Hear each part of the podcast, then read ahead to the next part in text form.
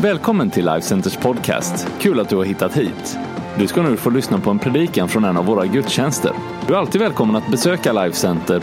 All information du behöver hittar du på lifecenter.se. Idag så vill jag predika för dig och jag eh, ska göra det eh, utifrån ett tema som eh, jag kallar the mission, vårt uppdrag. Eh, för några veckor sedan så hade jag ett samtal med, eh, med jag tror det var med Viktor, eh, jo det var med Viktor Romedal, en av våra medarbetare, han är service pastor här i, i Life Center, särskilt för den här förmiddagsgudstjänsten, eller för det är hans ansvar, den här förmiddagsgudstjänsten. Få team och sånt här att funka och lite koordinationen mellan människor, dra för vår gudstjänst. Och så satt vi och pratade om just uppdraget och, och han tryckte liksom särskilt lite på, på omkring det här som hade med vårt uppdrag att göra. Vad är vårt uppdrag? Hur, hur presenterar vi det? Och det har triggat mig att tänka lite. Vi har haft en tydlig uppdragsbeskrivning omkring eh, vi, att vi som kyrka eh, är här för att vinna människor och göra lärjungar. Vi har en vision som siktar mot liksom en, en drömbild, en, en, någonting vi ser när vi blundar och när vi ber om den här kyrkans framtid och vi expanderar liksom i olika delar av, av vårt land och, och den här regionen där vi är i nu. Men som kyrka då så vill vi inte bara liksom leva i en, i, en, i en vision eller leva i en, en framtida, utan vi vill ta oss dit. Och vägen dit är ju liksom eh, kopplad till vad som är vårt uppdrag.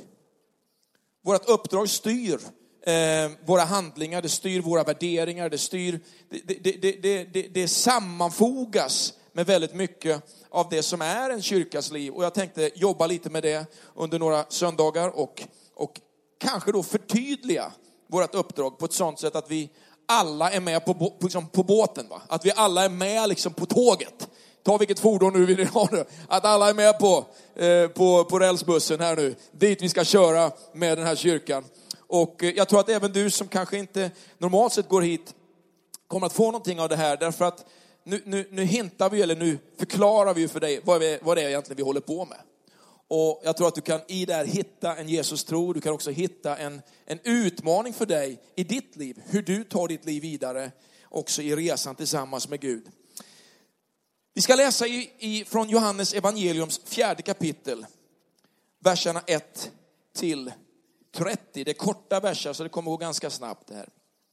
Johannes evangeliums fjärde kapitel, från vers 1 till 30.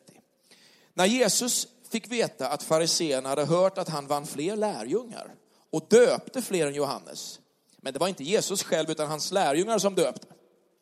Lämnade han Judeen och vände tillbaka till Galileen.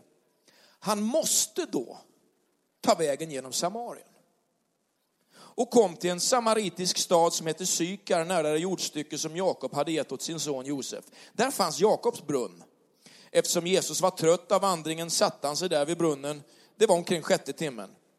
Då kom en samaritisk kvinna för att hämta vatten och Jesus sa till henne, ge mig att dricka.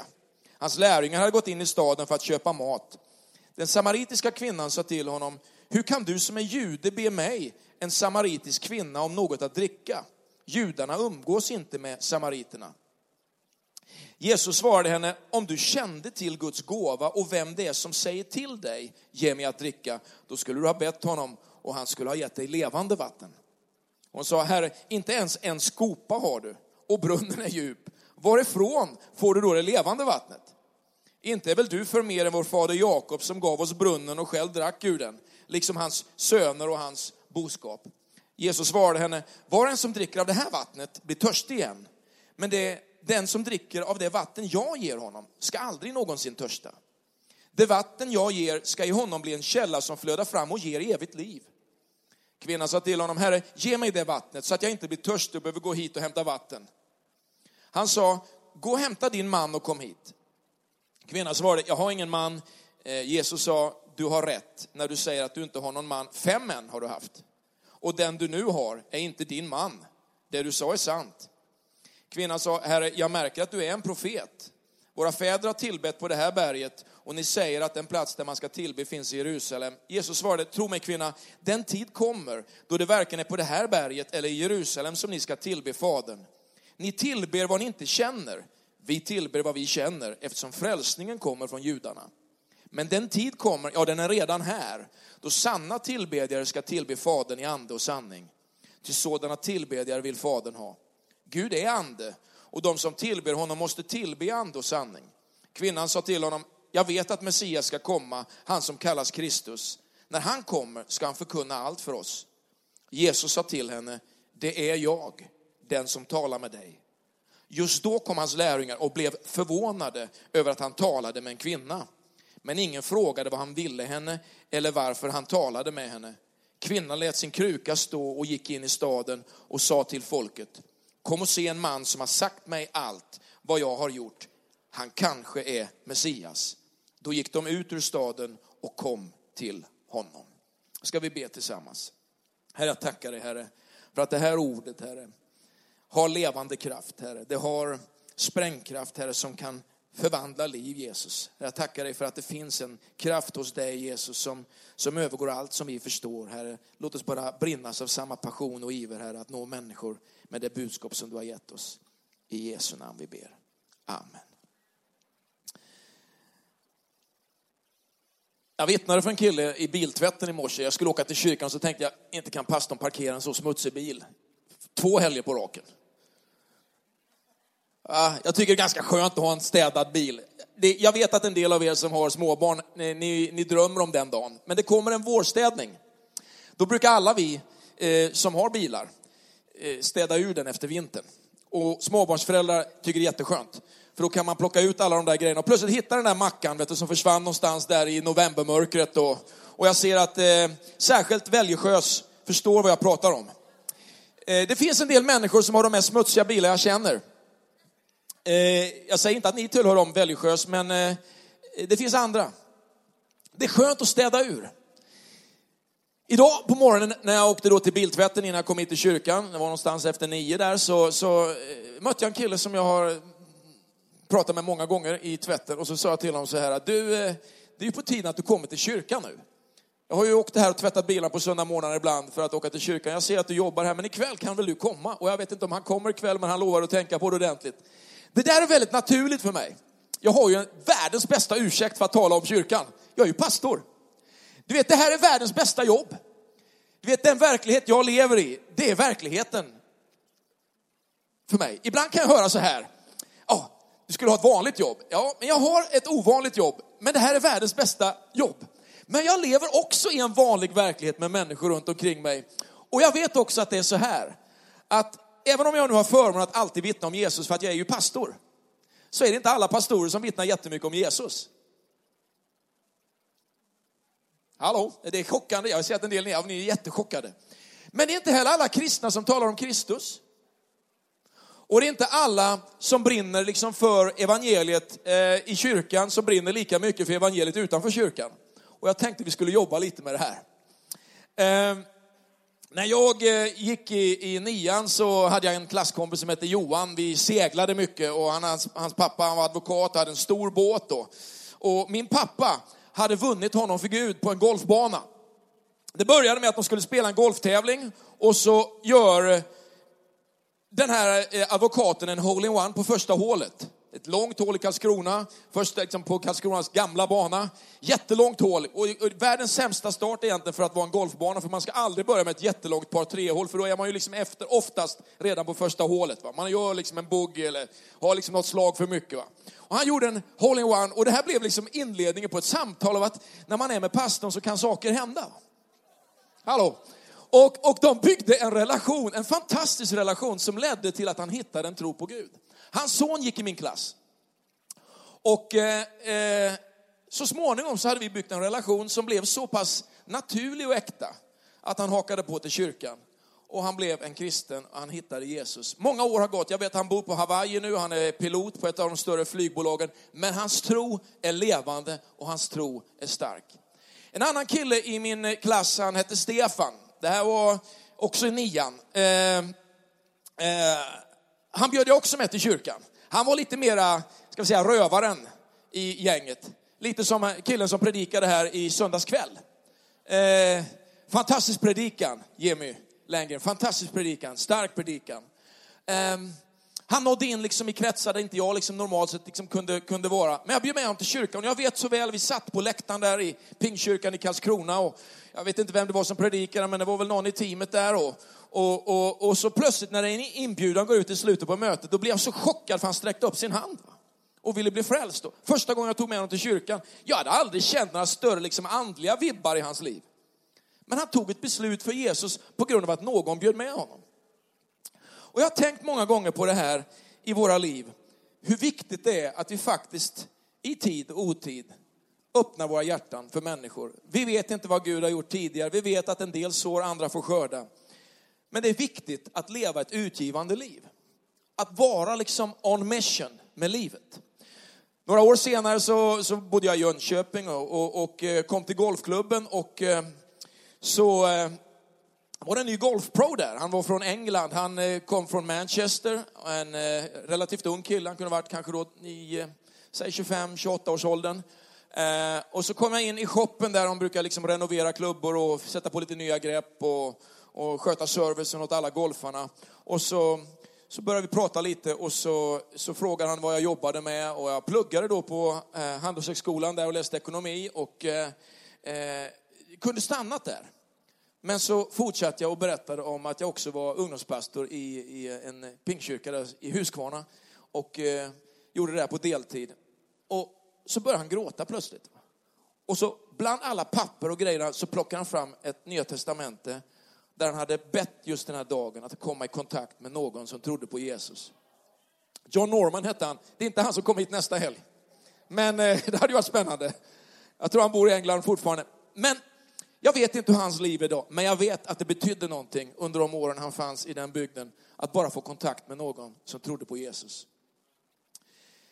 De flesta organisationer har en beskrivning av sitt uppdrag. Det ska vara långsiktigt, det ska vara värdegrundande, det ska vara utmanande. Coca-Cola tittade jag på igår. Jag dricker inte Coca-Cola, men jag tittar på Coca-Cola. Där står det så här på deras hemsida, och de har en förklaring över sitt uppdrag. Our roadmap starts with our mission. Vår resa, vår väg startar med vårt uppdrag. Which is enduring. Den är alltså långsiktig. It declares our purpose as a company and serves as the standard against which we weigh our actions and decisions. Den förklarar vårt syfte som företag och tjänar liksom som en standard gentemot vilken vi väger alla våra handlingar och beslut. Deras mission statement är det här, det är nästan så att det var en kyrka. To refresh the world. Att göra världen fräsch. Jag tror inte det kommer upp på skärmen. Det andra, eh, de har ett annat uttryck. To inspire moments of optimism and happiness. Att inspirera ögonblick av eh, optimism och lycka. Och så har de en tredje, to create value and make a difference. Ja, det låter nästan som en, någon, någon sån här riktigt värdegrundad organisation. Va? Wikipedia säger så här om uppdrag eller mission. Eh, från latinets missio. Främst verksamhet som avser utbredande av en religion genom undervisning och andlig påverkan. Den som sprider det religiösa budskapet kallas missionär. Så du som sitter här och är kristen i Life Center, du är en missionär. Vi har några mission statements som kyrka och framförallt har det varit det här att vinna människor och göra lärjungar. Vi har tyckt det varit ganska enkelt. Det var ju det Jesus sa, Matteus 28, gå därför ut och gör alla folk till lärjungar. Alltså gå ut i hela världen eh, och, och, och döp dem och lär dem. Och jag har försökt idag att uttrycka det på ett kanske lite annorlunda sätt. Och det skulle kunna vara så här. Du får upp det på skärmen. To reach the world with the love of Christ. Kan vi få upp det? To reach the world with the love of Christ. Det är den första delen. Hoppas att det kommer. Det andra är to connect and influence in all spheres of life. To connect and influence in all spheres of life. Och en tredje fras som säger så här, to inspire a life of passionate worship. Och det fjärde, to serve and add value to others. Om jag översätter de här, att nå ut i världen med Kristi kärlek. Vi är här, vi ska, göra, vi ska vinna människor och göra länge, men vi ska nå ut i den här världen med Kristi kärlek. Och vi ska koppla med och influera alla sfärer av livet. Alltså ni vet att vi finns ju överallt i samhället som troende. Va? Det är inte bara i kyrkan, utan vi finns liksom i vår vardag överallt. Och det behöver vi liksom ta på allvar. Vi behöver också inspirera till ett liv av passionerad tillbedjan. Jesus sa det här, endast Gud ska du tillbe, sa han. Och, och endast honom ska du tjäna. Det finns en Gud som vi ska tillbe och vi ska tjäna honom. Men han sa också att vi skulle tjäna. Han kom hit för att tjäna och ge sitt liv till lösen för andra. Att tjäna och ge värde till andra. De här nyckelorden tänker jag jobba med några gånger nu eh, på söndagarna. Just de här orden, reach. Vi är här för att nå ut med någonting. Vi sitter inte bara här för själva, vi ska nå ut med någonting. Men vi är också här för att connect. Alltså man för liksom människor till någonting, man kopplar ihop människor med någonting. Naturligtvis Gud först, men också med varandra. Så vi är här för att göra det, men vi är också här då för att tillbe och vi är här för att tjäna. När det gäller just det här med att, att nå ut och att reach då, du kan ju sätta liksom ett halvtema då på det här, förutom då nu, the mission. Den här söndagen kommer handla om reach. Bara några korta minuter till tillsammans. Gud har alltid sträckt sig ut och vi är kallade att nå ut. På det sättet så är Life Center det man brukar kalla för en missional church. Vi är här för att nå ut, vi har liksom ett uppdrag. Att stretchas in i det okända för att ge kraft och dela hans kärlek för mänskligheten. Vet, en del kyrkor betonar att vi inte kan göra något därför att Gud har gjort allt. Och det stämmer ju när det gäller frälsningen. Men man behöver också tro att det Jesus befallde oss att göra gäller. Eller hur? Va? Frälsningen tar vi allihop av nåd, jag behöver inte göra någonting. Jag är en syndare, vi har alla syndat, säger Romarbrevet 3 och 23, gått miste om härligheten. Alltså vi har missat liksom den, här, den här relationen med Gud som gav livet liksom substans, glädje, kom, kontakt. Men så tappar vi det på grund av synden. Va? Men han har gjort allt klart för oss så att vi genom nåd får ta emot frälsning. Inte för att vi förtjänar utan för att han har förtjänat det för oss. Va? Så tar vi emot det och så blir vi inkopplade i det här uppdraget att göra någonting med våra liv. Vet, Matteus 28 säger ju så här att Jesus trädde fram, vers 18, och talade till dem och sa, jag har fått all makt i himlen och på jorden. Jesus har all makt. Han har all makt. Va? Och därför så delegerar han makten till oss och så säger han, gå därför ut och gör alla folk till lärjungar. Döp dem i Faderns och Sonens och den heliges namn som vi har gjort idag. Och lär dem att hålla alla hålla allt vad jag har befallt er. Alla bud stod det förr i tiden. Och se, jag är med er alla dagar intill tidens slut. Det här handlar ju om att han sänder oss, men han sänder oss inte liksom bara nakna, han sänder oss med makt. Va? Han sänder oss med en auktoritet. Och så ska vi göra någonting, vi ska, vi ska berätta om honom och vi ska göra lärjungar. Vi ska lära människor att, att det som Jesus sa, det är bra att och liksom hänga i och, och, och, och göra va? med livet, för att livet ska funka. Men så finns det också en timeline här. Och jag är med er alla dagar in till tidens slut. Som jag tycker är ganska intressant, som är en viktig del av ett kristet liv. Det står i Matteus 24 och vers 14. Detta evangelium om riket ska predikas i hela världen. Hela världen. Ibland fastnar vi liksom vid jordens yttersta gräns. Va? Alltså att det är bara att vi ska gå långt borta. Det ska vi göra. Alla de här stammarna, alla, alla språken ska höra eh, budskapet om Jesus. Men vi ska också in i alla världar. Va? Alla världarna, som jag berättade om bikerkillen. Va? Alla världarna behöver höra evangelium. Liksom jag, är inte, jag kan säga så att jag är inte världens största fan av den här stora händelsen igår kväll. Va? Alltså, min fru tycker mer om att titta på Melodifestivalen än jag. Men jag har insett att PJ måste faktiskt tycka liksom att det är okej okay för människor att gilla det, men någon måste också nå den världen. Hela Sverige, tre miljoner människor sitter och tittar på Mello. Va? Och jag kan inte fatta liksom vad som är grejen riktigt. Men, men, för det var annorlunda förr va. Men det blir alltid värre framåt natten, Björn Skifs och alla sådana här gamla grejer. Va? Liksom det, det var alltså, det, det, det, Ledin och, och, och, Vingar av stål och alla sådana grejer. Alltså, det, det, var en annan grej 1979, 1980, 1983. Sen checkade man ut liksom med satellit och alla de här grejerna. Va? Är ni med? Men jag förstår liksom inte den här grejen liksom riktigt nu. Men det innebär ju inte att den inte är verklig. va? Någon måste nå den världen. Människor som gillar det här, människor som, som lever i den här, liksom, någon måste nå det. Budskapet om riket ska predikas i hela världen. Alla nysvenskarna som kommer, alla eleverna som kommer, alla, alla arbetsplatserna vi har, alla vårdinrättningar, alla gator vi bor på, alla alla, all, överallt va, så måste budskapet predikas därför att det står till ett vittnesbörd för alla folk.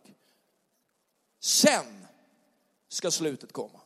Det kommer alltså ett slut på alltihopa.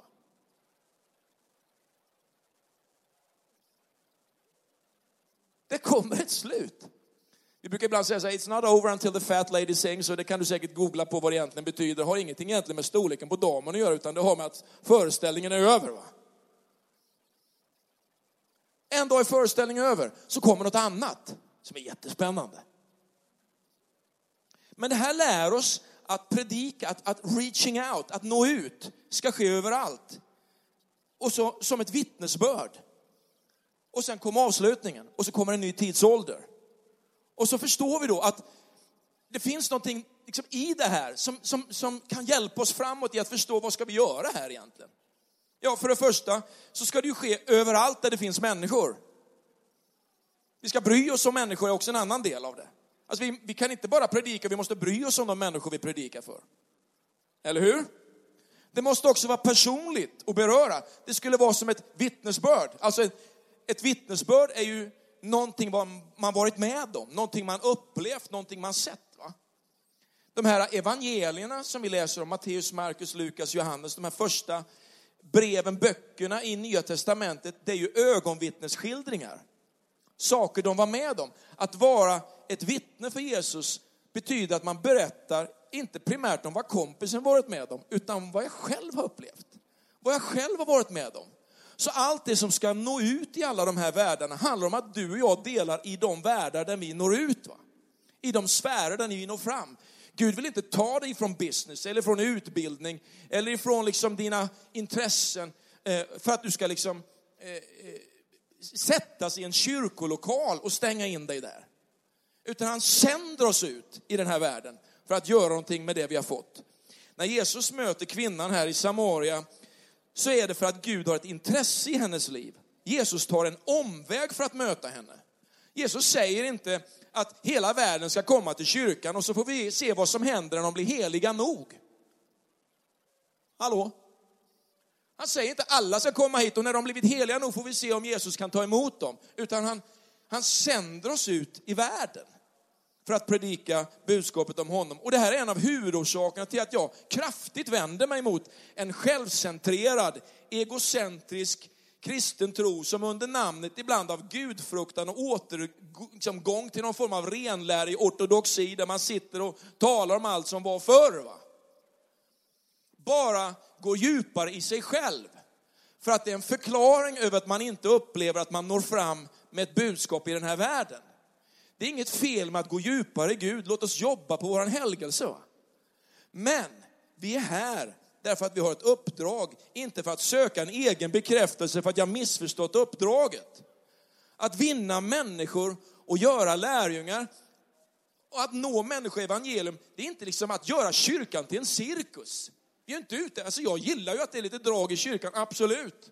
Ända sedan man var på barnmöte och sjöng, det är drag i lokalen när man sjunger ett hej va. Men det finns ingen motsättning mellan en levande och äkta Jesusrelation och att göra det på ett sätt som människor tycker är okej. Okay. Och kul. Och härligt. Så vi ska gå dit det finns människor med världens bästa budskap. Och varje gång man väljer bakdörren ut så missar man en chans. Biltvätten, seglingen, klasskompisen, på jobbet, fikarasten allt det här som Gud har sänt oss till, alla de här världarna vi finns i, är ju där för att människor behöver höra vem Jesus är. Vet när vi började ta i den här frågan liksom om församlingsplantering i, i Sverige så sa de flesta pastorer att vi, det var bra och vi skulle börja med de vita fläckarna i Sverige och de menade liksom fjälltopparna där det inte fanns några människor. För där liksom var det ju inget, störde det ju inte bilden. Men vi vill vara där det finns mycket människor. Och vi vill nå ut och bry oss om de människor vi talar med. Det stod i den här texten att han måste ta vägen genom Samarien. Det finns en urgency i oss, vi måste göra någonting. Är du med på det här? Eh, hur erövrar man en passion för att nå ut? Eller hur gör man det på bästa sätt? Jag såg en undersökning som var ganska intressant. Det var 15 000 personer som var med i undersökningen. Så det man brukar kalla unchurched, man är inte van att gå i kyrkan eller vill inte gå. Och så ställde man frågan så här, om olika metoder. Eh, dels var det metoden att ta emot information om vad kyrkan är och det andra var hur, hur öppen man var om att tala om tron. De här som var fem topp på att ta emot liksom, information om vad kyrkan liksom stod, typ den lokala kyrkan i X stad. Hur tar man emot information på bäst sätt? Och då, då, då de här topp fem grejerna var, det var, först var det liksom då media, det var plats fem till tre. Det var 46 till 48 procent som hade acceptans för det. Du vet vad tidningar, billboard, social media och sådana grejer. Det andra var personliga samtal med en vän. Personliga samtal med en vän från kyrkan. 56 procent tyckte det var ett okej okay sätt. Och den, liksom den toppgrejen, det var en personlig, ett personligt samtal med en familjemedlem. När man skulle förklara vad som händer i kyrkan och lite information om vad man håller på med. Va? Social media, det, alltså, det är ju bra va? Det är liksom kanon, men det är det personliga va? Det är egentligen det som kostar minst som är mest effektivt. Jag gick vidare och läste, läste lite mer och så talar man om de topp fem tillfällen när man är mest öppen för att tala om tron. Titta på de här då. Efter födseln av en bebis, 28 procent tycker det är kanon att tala om tro då. Man är liksom lite mottaglig. Det är hemligheten nu, alltså det här är vår strategi för dig som inte är van att gå i kyrkan, hur vi ska göra nu. Se till att få barn så får vi tala om Jesus. Men efter en naturkatastrof, 34 procent, alltså människor, vad händer i världen egentligen? Och sen hade det här en nationell kris, liksom. i USA eh, var ju det här, så det håller de ju på med hela tiden nu. Eh, 38 procent, det är jättebra för kyrkorna. Påsken, det här är en amerikansk undersökning, påsken är kanske inte lika starkt i Sverige att folk förstår vad påsken är. Men titta på den första, va? under julen. Det finns alltså någon koppling va? med budskapet som gör att människor eh, är intresserade av att tala om tron. Va? Vi kan alltså inte checka ut va? när det som är mest möjligt. Och jag tänker på det här, alltså undersökningen visar ju att den som inte går till kyrkan är ganska villig att tala om Jesus. Men det måste vara rätt person i rätt tid. Rätt person i rätt tid. Och där vill ju Gud leda dig och mig. Relationer. Va? Det står i första Petrus brev 3 och 15. Var alltid beredda att svara var och en som begär att ni förklarar det hopp ni äger. Var alltid beredda att svara var och en. Om vad då? Ja, det hopp du äger. Det du har fått. Det är det som är grejen. När vi tittar på det här så, så, så låt mig bara avsluta med det här då. Budskapet om Jesus delas bäst genom ett personligt exempel. Ett samtal i taget. Och det kan förklara varför Jesus kom till oss. För att vi skulle möta honom ansikte mot ansikte och förstå vem han är. Det är det personliga samtalet och därför jag läste texten om kvinnan vid Sykars brunn. Om jag bara ger dig några punkter omkring det i finalen här. Det första jag ser i texten när Jesus möter den här kvinnan vid den här brunnen, det är det att Jesus vill ge dig en brinnande längtan. Det stod att han måste ta vägen genom Samarien. Det betyder inte att han var tvingad av någon annan, utan han hade ett inre måste. Det mest normala hade varit att han hade tagit en annan väg, rent geografiskt, men också på grund av omständigheterna mellan judar och samarier. Men han hade ett möte bestämt inom sig va? Med den här personen. Vad finns det för möten bestämda inom dig som du bara måste ta? Va? För att du känner att det finns en drive i dig att den här personen behöver få liksom tag på vem Jesus är. Va? är det första. Det andra jag tänker på det är att oavsett omständigheter så vill Gud använda dig. Det står liksom i vers 6 att eftersom Jesus var trött av, använd, av vandringen så, så stannar han hemma på söndagen eller från jobbet eller från plugget eller jag orkar inte göra det här, jag säger ingenting för jag sa ju något igår. Alltså oavsett omständigheter, oavsett omständigheter så satte han sig där Jesus blev också trött. Va? Du har omständigheter som inte behöver betyda att du checkar ut, utan Gud vill använda dig. Har du en kris i livet, har du det tufft, Gud vill använda dig. Är du trött, han vill använda dig. Tycker du liksom att, att, att det, allt annat har misslyckats, han vill använda dig. Det tredje jag tänker på, det mest enkla en väg att connecta. Jesus sa till henne, ge mig att dricka. En kopp kaffe kan förändra allt. Jag har suttit vid så många samtal med människor bara över en kopp kaffe och vi har fått prata om det viktigaste i livet. Förringa inte det enkla. Tro inte att allting handlar om liksom kampanjer och att liksom blåsa upp sig själv. Låt det enkla få bli den största lösningen för att nå människor med Jesus är. Jag tänker också på, för det fjärde, att vi avgör inte vem som har rätten att ta emot evangelium. Vi kan inte välja och vraka. Hur kan du som jude be mig som är samarisk kvinna om vatten? Alltså det gör man inte, man pratar inte dels manligt, kvinnligt eller över de här folkslagen eller kulturerna. Men Jesus, han bryter de här barriärerna. Vi är kallade att bryta barriärer. Vi är kallade att vara gränsöverskridare för att nå fram med budskapet. Det femte, vi är kallade att upplysa den som inte känner till livet med Gud.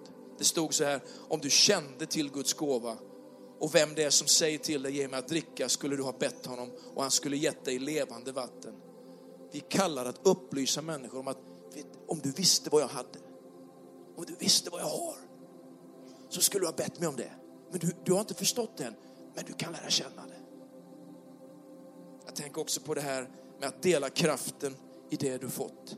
Den är ovärderlig. Den som dricker av det vatten jag ger honom ska aldrig någonsin törsta. Han ska aldrig törsta.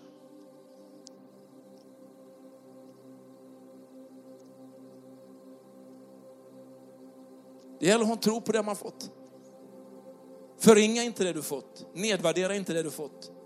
Bibeln säger att tron är en gåva från Gud. Jag har så liten tro kanske du säger. Ja, men, du vet, det är den tro du har fått. Använd den tron. Använd den tron. Det du har fått är någonting som fungerar. Använd det. Det sjunde jag tänker på det är det här att öppna dörren för den helige ande och tala. Han sa, gå och hämta din man och kom hit. Jesus visste ju allt. Han visste att hon hade liksom eh, surfat runt lite med, med, med kararna i byn där och att hon var liksom lite lös. Va? Han visste det. Men han förringar inte henne för det. Han såg att hon behövde en förändring i sitt liv. Och så öppnar han någonting till kanske den starkaste evangelisten i hela den bygden. För att de fick ta på Jesus. Va? Ja, det finns en profetisk dimension, en helig ande-dimension i det här. Så när du sitter och har ett samtal med någon så vill Gud göra någonting. Du kanske får säga ord som du inte förstod egentligen riktigt vad värdet i, men det bara löste upp en situation. Va? Och öppnade en dörr. Det är profetiskt, Gud talar rakt in i människors liv. Ja, tio punkter, det är bara tre kvar. Åtta, bejaka människors andlighet men för dem alltid till Jesus stod i texten, ni tillber vad ni inte känner. Alltså han erkände det, du tillber, du, du är andlig. Ja, du säger att du är ateist, du säger att du är sekulär, du säger att du inte vet, du säger att du tror på Gud, det finns någon makt. Ja, men erkänn det. Spännande. Intressant, hur kom du fram till det? Men för det alltid till Jesus.